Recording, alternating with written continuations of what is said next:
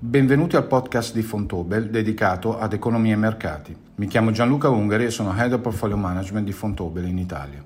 Il clima dei mercati continua a rimanere positivo per gli asset rischiosi. I temi principali rimangono sempre l'inflazione e l'evoluzione della politica monetaria. Un numero crescente di casi di Covid ha continuato a pesare in Europa sul sentimento degli investitori e ha avuto un impatto negativo anche sui dati reali macro in Cina. Nel frattempo, il numero dei casi degli Stati Uniti ha raggiunto il tasso più alto da gennaio, mettendo a rischio la ripresa dei consumi. In generale, l'inflazione si è ridotta nel mese di agosto. L'unica eccezione è l'area euro, che ha visto un'accelerazione dovuta alla non normalizzazione dei modelli di vendita stagionali. Nel mese di agosto, per il sesto mese consecutivo, le azioni in Europa e negli Stati Uniti hanno continuato a realizzare rendimenti positivi, mentre il Nikkei e la Cina, dopo i forti ribassi di luglio, sono rimbalzati nella seconda metà del mese. Passando al mondo obbligazionario, dopo una significativa discesa dei tassi a luglio, i rendimenti obbligazionari globali hanno parzialmente recuperato in agosto, ma rimangono ben al di sotto dei massimi di aprile. Nel comparto obbligazionario societario si segnala la buona performance della componente H Y L D, in particolare, e degli investment grade sia in Europa che in America. Infine, le commodity hanno interrotto il trend al rialzo, consolidando le performance positive degli ultimi mesi.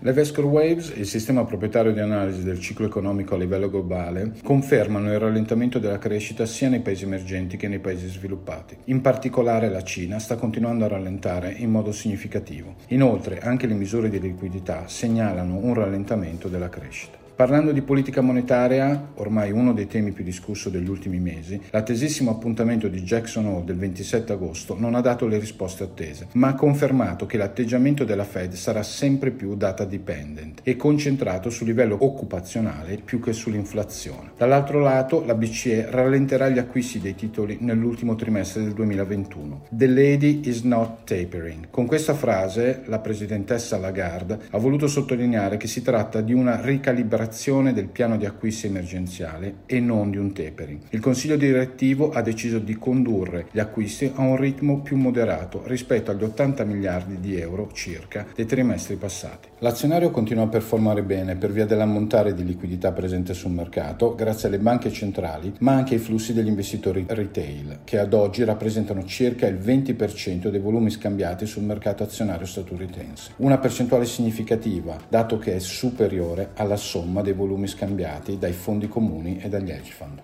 In conclusione, nonostante le preoccupazioni riguardanti il Covid, il rallentamento della crescita e l'inflazione, ricordiamo comunque che il ciclo economico è ancora in una fase espansiva, con una crescita degli utili aziendali attesa al trenta per cento a livello globale. Rimaniamo quindi neutrali sull'azionario e continuiamo a favorire le azioni rispetto alle obbligazioni, con una preferenza sull'Europa tra i mercati azionari. Sui mercati emergenti siamo prudenti perché la Cina, il motore della crescita, sta rapidamente perdendo slancio ormai da mesi. I titoli di Stato invece risultano meno interessanti date le crescenti preoccupazioni legate a un'impennata dell'inflazione. Il nostro sovrappeso sui titoli corporate, sia mercati sviluppati che mercati emergenti, rimane invariato. Grazie e arrivederci alla prossima puntata.